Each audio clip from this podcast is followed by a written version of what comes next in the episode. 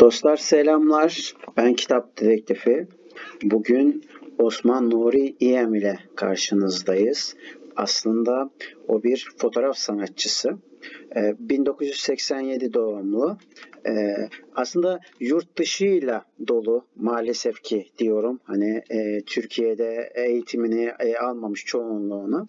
Ee, University of Miami Sinema ve Fotoğraf e, FAMU sinema üzerine eğitim aldıktan sonra İstanbul Bilgi Üniversitesi Sinema ve Televizyon bölümünden mezun oluyor. Yüksek öğrenimini de 2013'te University of Kent'te e, ama asıl önemli olan Brecht'in geçerliliği, yabancılaştırma teorilerinin günümüz medyasına incelemesi, e, incelenmesi ismiyle bir tez yayınlıyor. E, 2016'dan beri de kurucu ortağı olduğu Taşeron Bağımsız Sanat İnisiyatifi ile birçok disiplinler arası sergi düzenliyor. Zaten bu konuda da birkaç sorun var. E, ve e, bu konuda da e, katılımcı oluyor.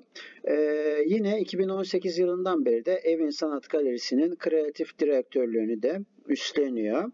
E, belgeseli var. E, 7. Antakya Uluslararası Film Festivali'nde seyirci özel ödülünü alıyor. Filmimizin adı Bulutlar. 40 dakikalık bir film. E, film üzerine de konuşacağız. O yüzden e, spoiler vermek istemiyorum. E, 38. İstanbul Film Festivali'nde de e, seçiliyor filmlerin arasında. 2018 e, yılında da Düşüş e, isimli ve Sonsuz ve İmge Sorular ve Cevaplar e, kons Konstrükt. Ha, Konsrit evet e, var. Hiç boyun eğer mi insan ve iki perdelik oyun 2020 yılında son olarak sayabiliriz. Evet hocam hoş geldiniz. Hoş bulduk.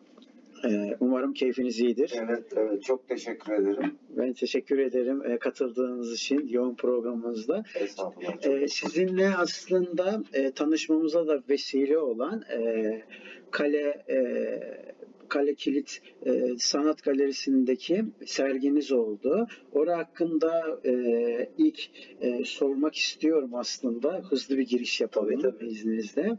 E, Riya ve Latife sergisinin e, amacı hakkında sormak istiyorum. Çünkü orada teknik olarak aslında aynalama yöntemi kullanılmış ve panoramik e, bir çekim yöntemleri de e, var. E, neden bu amacı e, hangi amaçla bu sergi e, gerçekleşti? Bir de e, bu fikir nasıl ortaya çıktı? Yani neden aynalama yöntemi? Çünkü alışılmışın dışında diyebiliyorum. Yani e, aslında şöyle diyeyim hani bir fotoğrafçı olarak da bir şey sadece aynalamak biraz alışılmış bir şey. E, veya e, oradaki fotoğrafların e, kullandığım fotoğrafların bazıları e, benim için şey geliyor. Hmm, nasıl desem yani güzel fotoğraf ama hani olduğu gibi düz bir fotoğraf hani tabiri caizse biraz artık ne yazık ki işte bu her şey bu ne yazık ki bu çok güzel bir şeydi. Bu kadar dijitalleştiği ve artık cep telefonlarına kadar girdiği için yani e, hani ağzınıza kuş tutmadığınız müddetçe insanlar çektiğiniz fotoğrafa "E, bunu ben de çekerim gözüyle yaklaşıyor. E o zaman ne oluyor? Hani bu işe daha çok e, vakit harcayan, daha çok estetiğini, plastiğini düşen insanların bir kısmı, bir kısmı da gerçekten ağzıyla kuş tutulacak, kimsenin çekemeyeceği kareleri çekmek ister. E, üzerine bunun nasıl plastik müdahaleler yapabiliriz? Yani ben sinema kökenli olduğum için işte hani ailemde daha fazla plastik sanat vesaire olduğu için fotoğrafı da aslında e, malzeme olarak ele alıyorum. Yani açıkçası şey orada bir yerde hani fotoğraf sanatçısı geçti. Onu da ben ben mesela böyle birkaç hocamla birlikte biz aslında çok sevmiyoruz. Yani fotoğrafçıyız. Heykel sanatçısı demiyoruz aslında. İnsanlar böyle bizi vesikalıkçıdan ayırmak için fotoğraf sanatçısı diyorlar ama ben de şey diyorum yani hani ya zaten işinizi güzel yapıyorsanız vesikalık fotoğraf çekmediğiniz bellidir. Yani ben vesikalık da çektim. Bir tek düğün çekmedim hayatımda. Her şeyi çektim. Düğün riskine girmek istemedim. Gelinin gazabından korktum. E, Riya ve Latife'ye dönersek o da yine ilk başta bahsettiğiniz e, Sonsuz ve İmge Karma sergisinde e, Fırat Arapoğlu ile birlikte e, fotoğraf ve e, yani fotoğrafı kullanarak üretilmiş e, manipülasyonlar ve e, plastik üretimler üzerine bir karma sergi düzenlemiştik. Oraya e, çalışırken işte böyle yıllardır yani şey vardır benim bilgisayarımda çok fazla fotoğraf vardır böyle. güzel fotoğraftır ama yani benim için onlar böyle güzel manzara fotoğrafıdır. Güzel turistik fotoğraftır. Bir şeye daha ihtiyaç duyarlar. Benim de heyecanlanmam için. Ve bununla uğraş- uğraşırken işte bu aynalamalar bilmem neler falan filan o esnada da başka bir e, kitap okuyordum. Çok e, sağda solda işte bu yazıyla birlikte ismi geçti Gözlemcinin Teknikleri. Birazcık şey anlatıyor kitap. Modernite ile birlikte nasıl e, görme biçimlerinin e, zorla şekillendirildiğini diyeyim. Yani Rönesans perspektifi dediğimiz şey de zaten aslında e, burjuvazi perspektifidir. E, ortadan görürsünüz her şey nettir.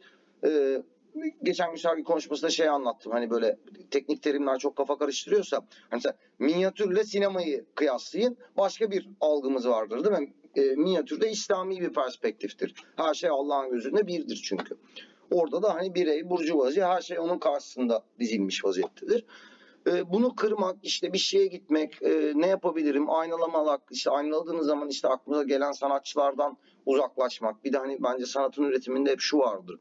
Bir şey yaparsınız, e, dönüp ya bunu yapanlar var mı diye bakmak lazımdır. E bunu gördüğümde de ben bunun nasıl ötesine geçeceğim ve o kitaptaki hani bu yani sürekli medyanın, sürekli işte e, iktidarın, hükümetlerin, medyanın onu geçtim yani hani o yüzden tezimde Brecht'i inceledim. E, Hollywood'un bize sürekli her şeyi yutturmaya çalışması aslında yani e, içerik olarak çok üstesinden gelebileceğimiz bir şey değil. Çünkü güneşin altında yeni bir hikaye yok.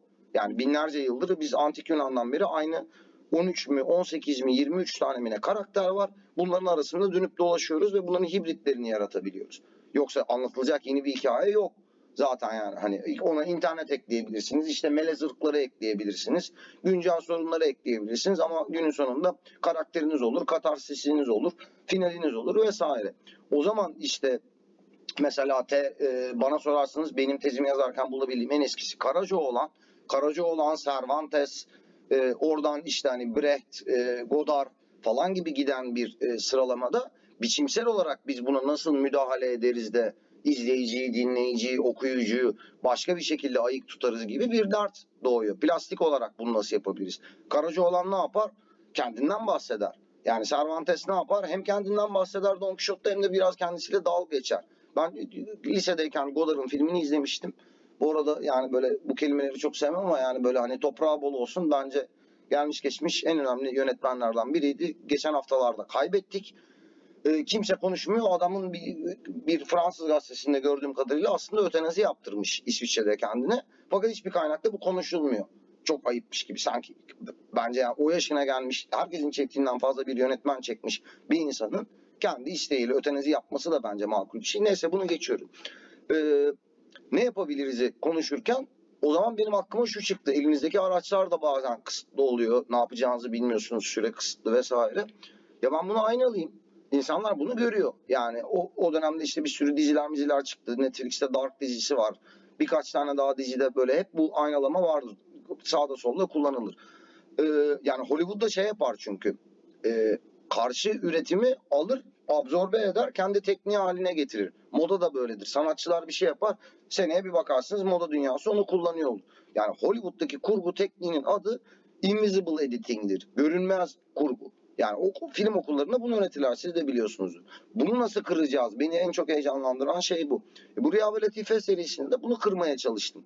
Yani evet izleyiciye baktığınız şey aslında sıradan bir manzara. Ben bunu 2, 3, 5, 8, 10 aynalıyorum. Kopyalayıp yapıştırıyorum.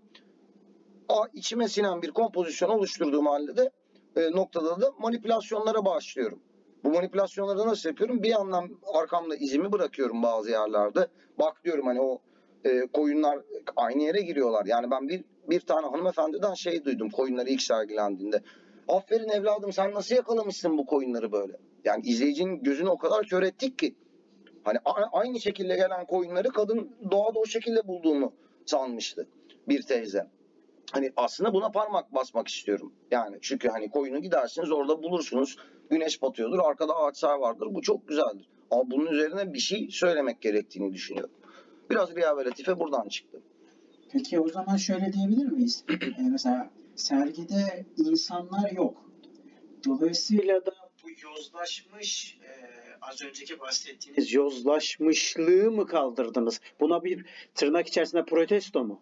Ee, hayır aslında e, yani sanatçı için açık yapıtlarda şey çok heyecan vericidir. Hani sizle de tanışmamıza vesile oldu.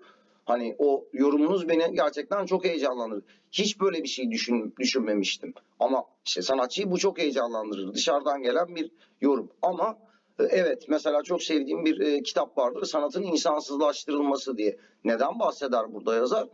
E, insanı oraya koyduğumuz zaman yani insan kullanmayalım demiyorum hani bizim galeri mesela figüratif resim ağırlıklıdır ama insanı koyduğumuz zaman aslında işimiz de kolaylaşıyor. Karşı taraftaki izleyicinin empati kurma şansı artıyor.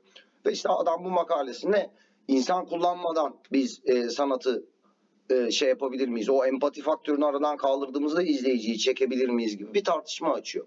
O yüzden de benim e, yorumunuz çok ilgimi çekti. Aslında o bir e, güdü, tesadüf. Yani ben ilk çocukluğumdan beri üniversitede mecbur kaldığımda bana bir sanatçı beyanı bir şey şu fotoğrafların yanına bir şey yaz dediler.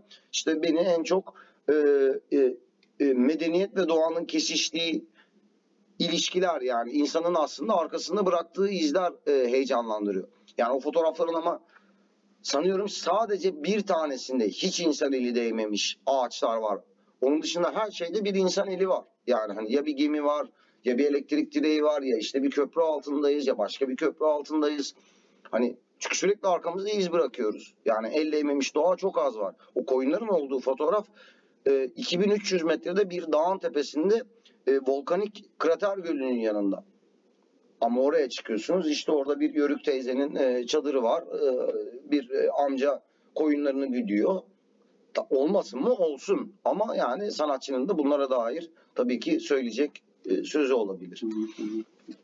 Ben bir de kısa filminize, gerçi kısa film değil aslında. Orta. Orta film. Hele bir de çekim sürecini düşününce 4 yıl gibi bir zamandan bahsediyoruz. Yanına bir sıfır daha ekleyip dakika olmuş. Bahçeli gibi oldu. 40 dakika oldu. Ee, 40 dakikalık bir filminizden bahsettik az önce girişte de zaten. Onun hakkında da e, sormak istiyorum. Ee, filmin aslında konusu öte yandan da yaşanmışlığı yani çekimini de anlatıyor aslında. Ee, dolayısıyla e, çoğu filmden de ayrıldığını söyleyebiliriz yani. Ee, bu yönüyle filmin biraz hikayesini sizden dinleyebilir miyiz? Ee, tabii yani hmm, bir kere şey söyleyeyim o 40 dakikada hani şöyle bir şey var. Hani o kadar uzun zaman verince e, zaten ben de tabii insan ister ki uzun metraj olsun. En son ben işin içinden çıkamıyorum. Bir arkadaşım beni bir kurgucu arkadaşımla tanıştırdı. İsimlerini de söyledim. Burada zikretmiş olalım. Ali Tansu'nun Iris Alptekin'le tanıştırdı. Osman bu filmi Iris'te bitirebilirsin. dedi. Iris'te tanıştık. Iris izledi. Sen ne yaptın ya? Bu filmi uzun metraj yapacağız. Gel dedi bana. Çok da tatlı bir insandı. Oturduk. Ama yani birkaç hafta söyledim ki ya Iris hani çok isterim ama olmuyor. Çünkü o kadar fazla konu var, o kadar fazla hikaye var ki. Yani ailenin, karakter ailenin soyadı Bulut. O zaten çok tatlı bir şey. Ama isminin Bulutlar olması da zaten böyle başından beri birkaç arkadaşımla konuştuğum gibi yani ben şey diyorum ne hakkında aslında küçük bir ülke panoraması. Yani o kadar başımızın üzerinde kara bulutlar var ki bunların hepsi böyle iç içe ge- geçiyor. Ee, yani çekimi 4 yıl sordu. Film kendisi 5 yıl sürdü. Ben bu esnada sürekli kurgu yapıyordum. Sürekli gidiyorduk, geliyorduk. Ee, onu da isminden bahsedeyim. Özgür Biber e, gelirdi yani kışın ortasında abi yeni sahneler var gidiyor muyuz? Gidiyoruz abi derdik. Atlayıp köye ikimiz çekim yapmaya giderdik. Ve buradan insanlara da şunu söylemek istiyorum yani. Film çekmek çok pahalı. İşte o yok bu yok. Ya ben o filmi yani ben ilk filmi çektiğim dönemde bir yapımcıyla tanıştığımda kaç paraya çektiğimde Vallahi ne bileyim yani işte ite kaka bir şekilde çektik. Hani ekipman gerekti mi ya kendi kameram ya arkadaşımın kiralama şirketinden yarı fiyatına kiralıyordum. İşte e, birisi onu getiriyordu, bunu getiriyordu. Hani benzin parası, yemek parası. Bir şekilde çektik yani dedim. Kız böyle benim filmim 400 bin liraya çekildi yaptı bana. Arkasını döndü beğenmedi yani. Ee, hani o kadar ciddi majör şeyleri de yok. Evet geçinmemiz lazım. Evet karnımızı doyurmamız lazım. Ama e, aşk varsa en azından ilk filminizi yapabilirsiniz diye düşünüyorum yani. Ha şimdi bir tane daha film çekmek istiyorum. Onu bu şartlar altında çekemem. Çünkü zaten çok yoruldum.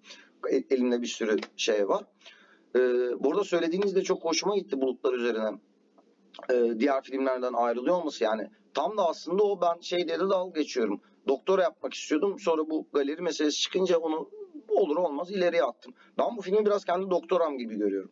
Yani yüksek lisansta e, uygulamalı bir şey yapamıyorduk ama benim hep hayalimdeki olan e, ya yüksek lisans yaptığım okulda şey vardı e, kısa bir tezin yanında e, tezinizi destekleyen film sunuyordunuz ya da işte Türkiye'de biliyorsunuz sanatta yeterlilik vardır.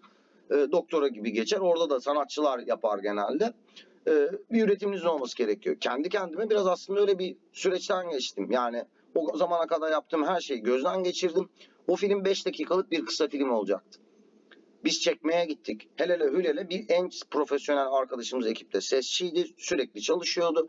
Sesçi dedi ki Oğuzhan e, beyler bayramda gelebilirim bir tek dedi. Beyler herkes bayramda müsait mi dedim. Müsait dediler. Döndüm e, Mustafa abi aradım. Mustafa abi bayramda gelelim mi? Çekelim mi 2-3 gün dedim. Tabii çekelim dedi. Gittik. Her şeyi yaparız dediler. Dünya tatlısı insanlar. İyi de kardeşim gerçek hayat öyle gitmiyor. Burası köy hayatı. Bahçe sulanacak, inekler e, su verilecek, doyurulacak, sütü alınacak, yavrular beslenecek vesaire vesaire. İkinci günün akşamı o da benim için çok muhteşem oldu. Oğuzhan geldi bana dedi ki Osman sana bir şey söyleyeceğim abi sürekli zorluyorsun şansını. Bulut ailesi ve bütün köy çok dertliler. E, O bir başka bir şeyde yaşamış. Bu Ezidiler Mardin'e kaçtığında bir yabancı bir belgeselci Ezidi belgeseli yapıyormuş. Zaten yıllardır. Hurra haldır uldur Mardin'e gitmişler. Yani köydeki senin halin çok affedersin. Tabii ki dertler çok farklı yani. Ezidilerin derdi çok daha büyüktü ama biz o dedi e, spor salonuna girdiğimizde e, kameraları görünce koşturan ezidiler gibi dedi. Sen dedi yani başlarım senin kurmaca film tribine dedi. Burada mükemmel bir malzeme var dedi. Eyvallah abi hadi siz yatın dedim. Herkes yattı ben oturdum. iki gündür çektiklerimizi izledim. Ve dedim ki oğlum sen zaten yani dedim her şeyi masada çözmeyi seviyorsun. Ne ayak dedim yani aldın eline bir tane senaryo senaryo çok iyi oldu diye bunu çekeceğim diye tutturuyorsun. Bırak dedim ertesi sabah uyanlar beyler kılıç kılıç kuşananındır. Kimse ekipmanın üzerinden bırakmasın. Rastgele takılıyoruz. Toplayabildiğimiz kadar malzeme topluyoruz. Ben sonra bakacağım masada buna dedim. Herkes bir anda şaşırdı böyle ama tabii hoşlarına da gitti. Alışık değiliz çünkü hani hep köşelerimiz var. Ve sonra hatta 3 kişi kameradaydı. Bir şey çekiyoruz. İlk beni filmi çekmeme güden en majör benim için en kıymetli sahneyi. E, üçüncü kişi bana sürekli abi ben ne çekeyim ben ne çekeyim diyor. Çünkü elinde şey var telelens var bir türlü onu bir yere yerleştiremedik. Diğer kameralarla e, şey oluyorlar kesişiyorlar. Efe abi yukarıya çık dedim. Efe de en gencimizdi. Yukarıya çık abi dedim. Yukarıdan filmi çekmemizi çeksene dedim. Oha falan oldu. Abi çek sen dedim. Ve o demin dediğiniz yani bir yandan da filmin çekilmesini izliyoruz. Bu şekilde oldu. Hani ilk izlediğim Godard filmi benim Breathless değildi. E, film sosyalizmdi. Küçük bir çocuktum. Filmi izliyorum. Ve böyle yani Godard dünyanın en meşhur adamlarından biri. Bu filmin sıkıcı olmasının bir sebebi olmalı diye düşündüm. Ta ki işte 35. dakikada mı ne bir anda böyle bir e, tripodun üzerinde duran kameraya birisi vurdu. Kameranın aksı değişti, yönü değişti. Ve adam bunu kurguda orada bırakınca ben oldum ki böyle. Lan. Aa. Böyle ağzım açık kaldım. Tabii sonra işte iki sene sonra film okuluna gittim bilmem ne. Zaten e, e, hani klasik Orson Welles'lardan sonra e, Godard'ın Breathless'ıyla başlıyoruz. Ama Breathless yine Godard'ın daha Invisible Editing'li bir filmi. Ve ben de hayatım boyunca bunu sevdim. Yani böyle pasaklı ama güzel pasaklı. İnsanlara nerede ne döndüğünü sürekli anlatmak zorundayız diye hissediyorum. Biraz gevezelik yaptım kusura bakmayın. Ee, o zaman ya şunu söyleyebilir miyiz? Ee, okullar aslında yani sinema okullarından bahsediyorum. Teknik haricinde aynı zamanda e, hayal gücümüzü de mi köşeliyor? Yani böyle bir genelleme yapmak istemem ama birazcık tabii eğitimine ve hocasına da bağlı. Yani hani işte şansıma çok güzel okullarda okudum. Acayip hocalarım da oldu. Çok köşeli hocalarım da oldu. Yani Bilgi Üniversitesi'nde hadi ismini zikretmeyeyim ama yani bana kurgu ödevinde herkes internetten bir film indirip fragman kesiyor diyen hocaya abi ben çekmeyi de seviyorum. Sıfırdan bir şey çeksem olmaz mı dedim. Olur dedi. Oturdum çektik. Müthiş de komik tatlı bir şey çektik. Ondan sonra adam bana dedi ki iyi de seninki dedi diğerlerinden 20 saniye kısa kaldı. E abi dedim yani hani ne yapayım ama sıfırdan çektim ben hani onlar olmaz sen de sıfırdan çek. Ya yapma dedim çocuğun dedim saçları uzamış aynı şeyi yapamam ya da saçını mı kesmiş olmaz dedim. Yok yok dedi ve ben bu adam yüzünden döndüm oturdum bir tane daha internetten film indirip hani insanın istekli olması lazım. Böyle insanlarla tabii ki karşılaşacak ama yani. Hmm. Ama yani benim üzerimde çok emeği olan, çok hakkı olan muhteşem hocalarım oldu. Hiç unutamam yani. Ve nereden çıkacakları da belli olmaz. En işe yarayacağını düşündüğünüz hoca bazen sadece sizi şey yapar böyle.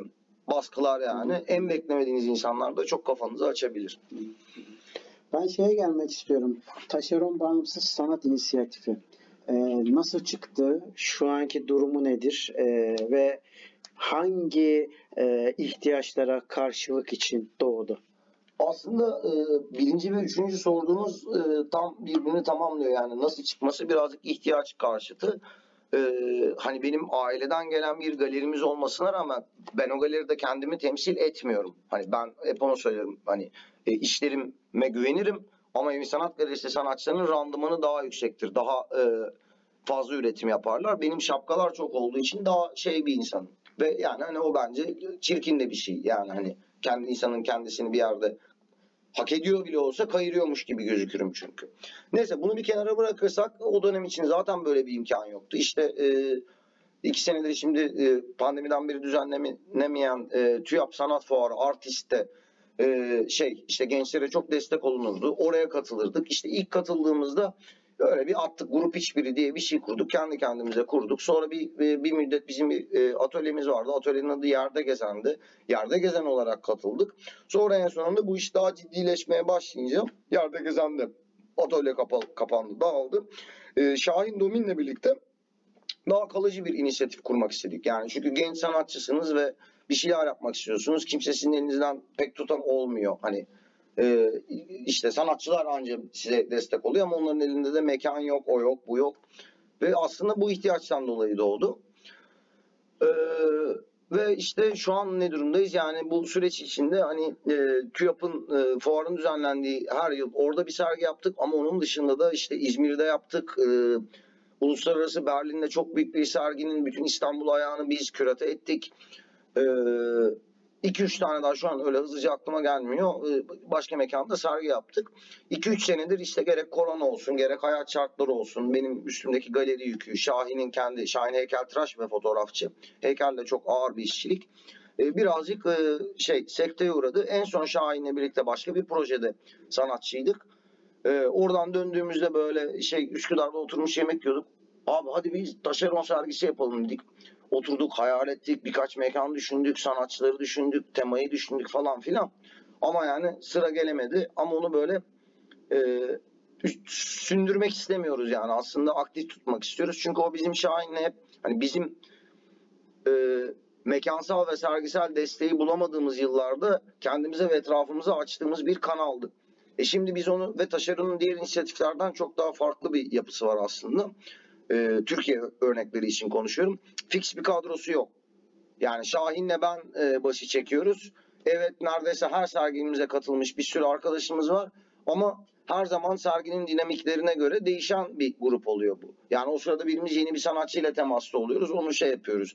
Aa bak e, şu şu şu sebeplerden ötürü bu mekanda veya bu sergide bu olmalı diyoruz. O sırada yeni bir gençle tanışıyoruz. Onu davet ediyoruz. Gibi sürekli böyle dinamik bir şekilde şey oldu. Tabii ismi de e, bir yandan orada e, komik oluyor. Yani taşeron bir şekilde düzenleniyor bu iş. Yani iyi anlamda evet yani. Ee, Şimdi ben şeyi sormak istiyorum. Bu mesela Bulut filmi anlamında da bir bağlamında da fotoğraf ile e, film arasında e, bir bağ görüyor musunuz? Yani mesela tarihsel olarak baktığımızda karelerin hızlı hareket etmesi olarak yorumlayabiliriz elbette ki bu teknik anlamda. Ama sanat anlamında e, kendinizi ne kadar sanatçı görmeseniz de e, ama Ama sanatçı olarak görüyorum. Fotoğraf sanatçısı tamlamasını Ha yani evet, evet. Ee, o, o kısım olarak sormak istiyorum. Ee, o halde tam oturuyor yani. Fotoğraf ile film arasındaki bağ e, nedir dersek sizce? E, neler söylersiniz? Yani evet tabii dediğiniz var. Teknik olarak işte e, Maybrich'in e, at koşarken hatta bildiğim kadarıyla bir iddiaya giriyorlar da atın bir, bir enstantanede dört ayağının birden havada olduğunu söylüyor. Biri öteki hayır diyor ve işte bir şekilde o düzenek kuruluyor. Hatta şey bile olabilir Matrix filmi için icat ettikleri sistemin çok primitifi. Yani galiba aynı kamera bir sürü çekmiyor da yan yana bir sürü kamerayla çekmiş de olabilirler tam emin değilim. Ama günümüze geldiğimizde yani hala sonuçta asıl olan e, resimdir. Yani fotoğraf falan bence vesikalık değilse e, resim demek ayıp değil. Çünkü hani öteki de tuval üzerine yağlı boya resim. Bu da bir resim. Çünkü fotoğraf zaten hani o kadar geç gelişmiş bir sanat olduğu için teknik olarak aslında bildiği her şeyi önce Rönesans'taki resim e, bilgisinden aldı. E, e, sonra bunun üzerine sinema eklenince, renk eklenince, e, ses eklenince elimizde güncel bahsettiğimiz sinema oldu. Ama ben birazcık e, hani temelinde aynı prensip var ama yani asıl olan resimdir. E, dediğim ya mesela bir gün Nuri Bilge Ceylan'ın bir konuşmasını izlemiştim.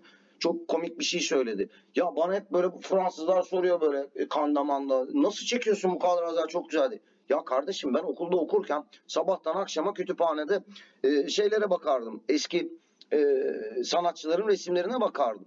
Vallahi dedi sanıyorum Gökhan Tiryaki de onun hep e, çalıştığı görüntü yönetmeni. Benim için de o en kolayı dedi. Yani Gökhan'la biz iki saniye bakıyoruz. Gökhan bir şey koyuyor. Olmadı bir dokunuyorum ucuna. Tamam güzel. Yani hani asıl olan resim ama aslında sinemada resmin üzerine koymamız gereken çok fazla şey var. Yani görüntü yönetmeni kadrajı yapar ama teknik olarak çok fazla sorun, sorumluluğu vardır. Çok zordur kameranın hareket etmesi vesairesi. Şimdi teknoloji çok ilerledi ama sinemada ne var? Biraz ben açıkçası sinemayı mimariye benzetiyorum. Diğer sanat dallarından biraz ayırıyorum. Niye? Bir, e, tek başınıza yapabilirsiniz ama çoğunlukla mimariyi de tek başınıza yapabilirsiniz. Çok fazla bir büyük bir ekiple çalışıyorsunuz. Çok daha bütçeli işler. Yine az evvel dediğim gibi çok daha ucuza da yapabilirsiniz ama genelde çok daha bütçeli işler. E, destekçi bulmanız lazım, yapımcı bulmanız lazım ve ne yazık ki yani bir heykeltıraş, bir ressam, bir fotoğrafçı, bir yazar saçını başını yolarak saatlerce kendi kendine ortaya bitmiş kısık gibi bir ürün çıkartabilir. Ama e, sinemacı için konuşursak yani birazcık veya bir mimar gibi insan ilişkileri, bir yöneticilik vasfı da gerekiyor. Ben mesela gençken bunu beceremezdim. Bana herkes derdi ki abi bize bir şey yaptırtmıyorsun. Biz ne yapacağız derdi. Hani okullarda şey yaparlar ya. Hadi işte şimdi kim film çekiyor? Şimdi Osman sırası geldi. E, Ahmet sen işte e, kamerayı kullan. Ayşe sen e, sanatı yap. E, Fatma sen mikrofonu tut gibi bir düzenek vardı. Ya ben okulda çektiğim bir sürü filmde yani görüntü yönetmeni isimli arkadaşım olurdu ama kızardı bana. Kamerayı da kendim kullanmak isterdim.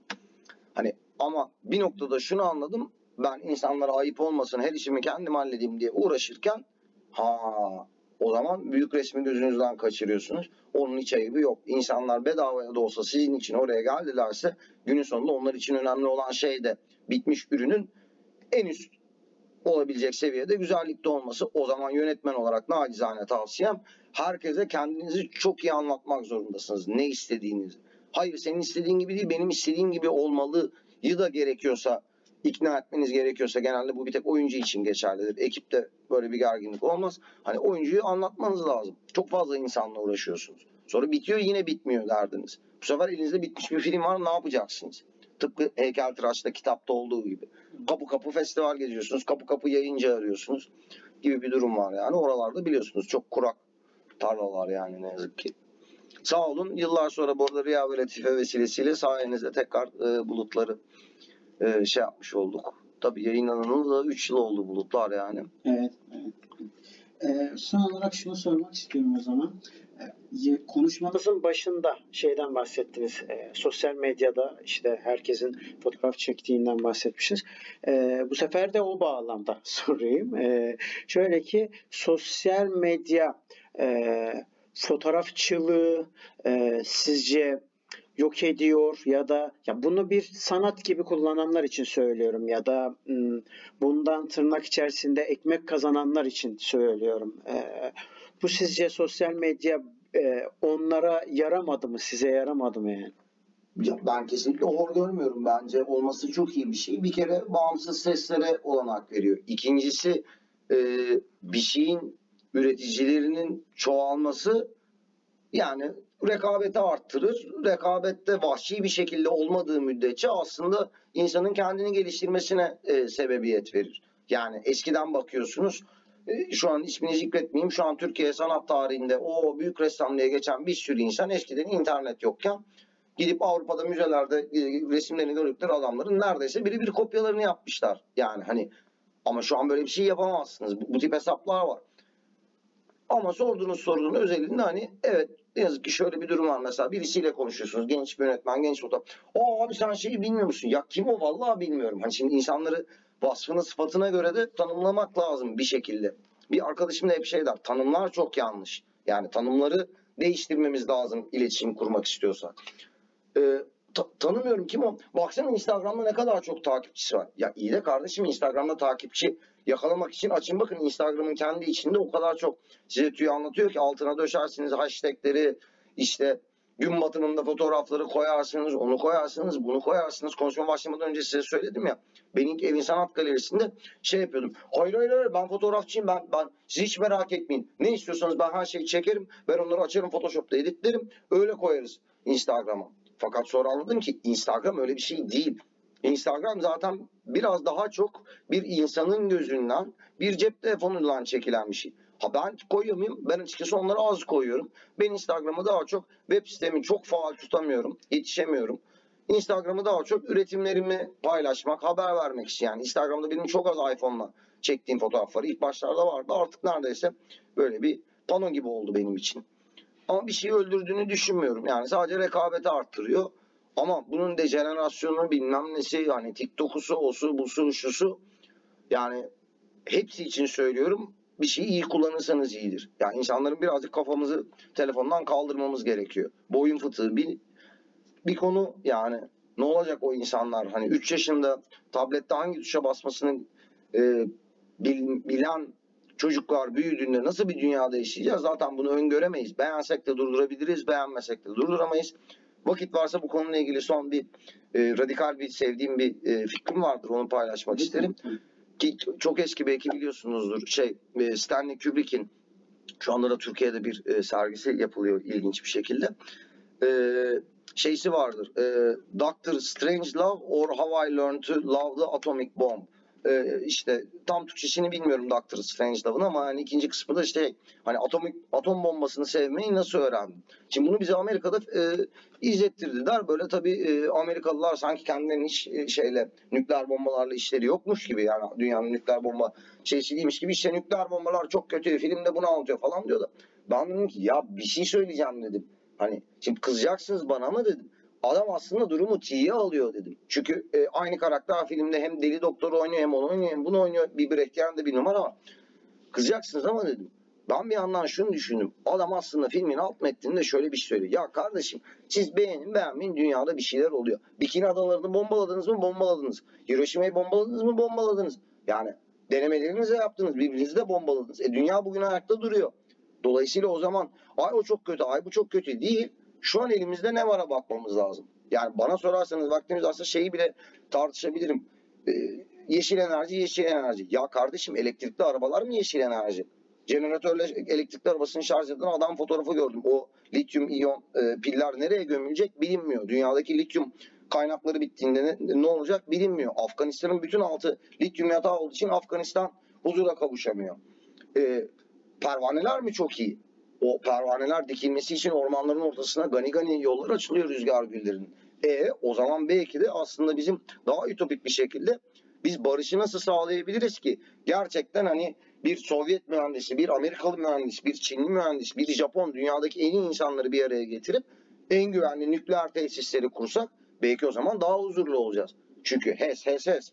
Biliyoruz HES'lerle ne yaptıklarını. Bütün dünyada e, ki enerjinin %5'ini karşılamıyormuş HES. HES diye su kaynaklarının başına çöküyorlar.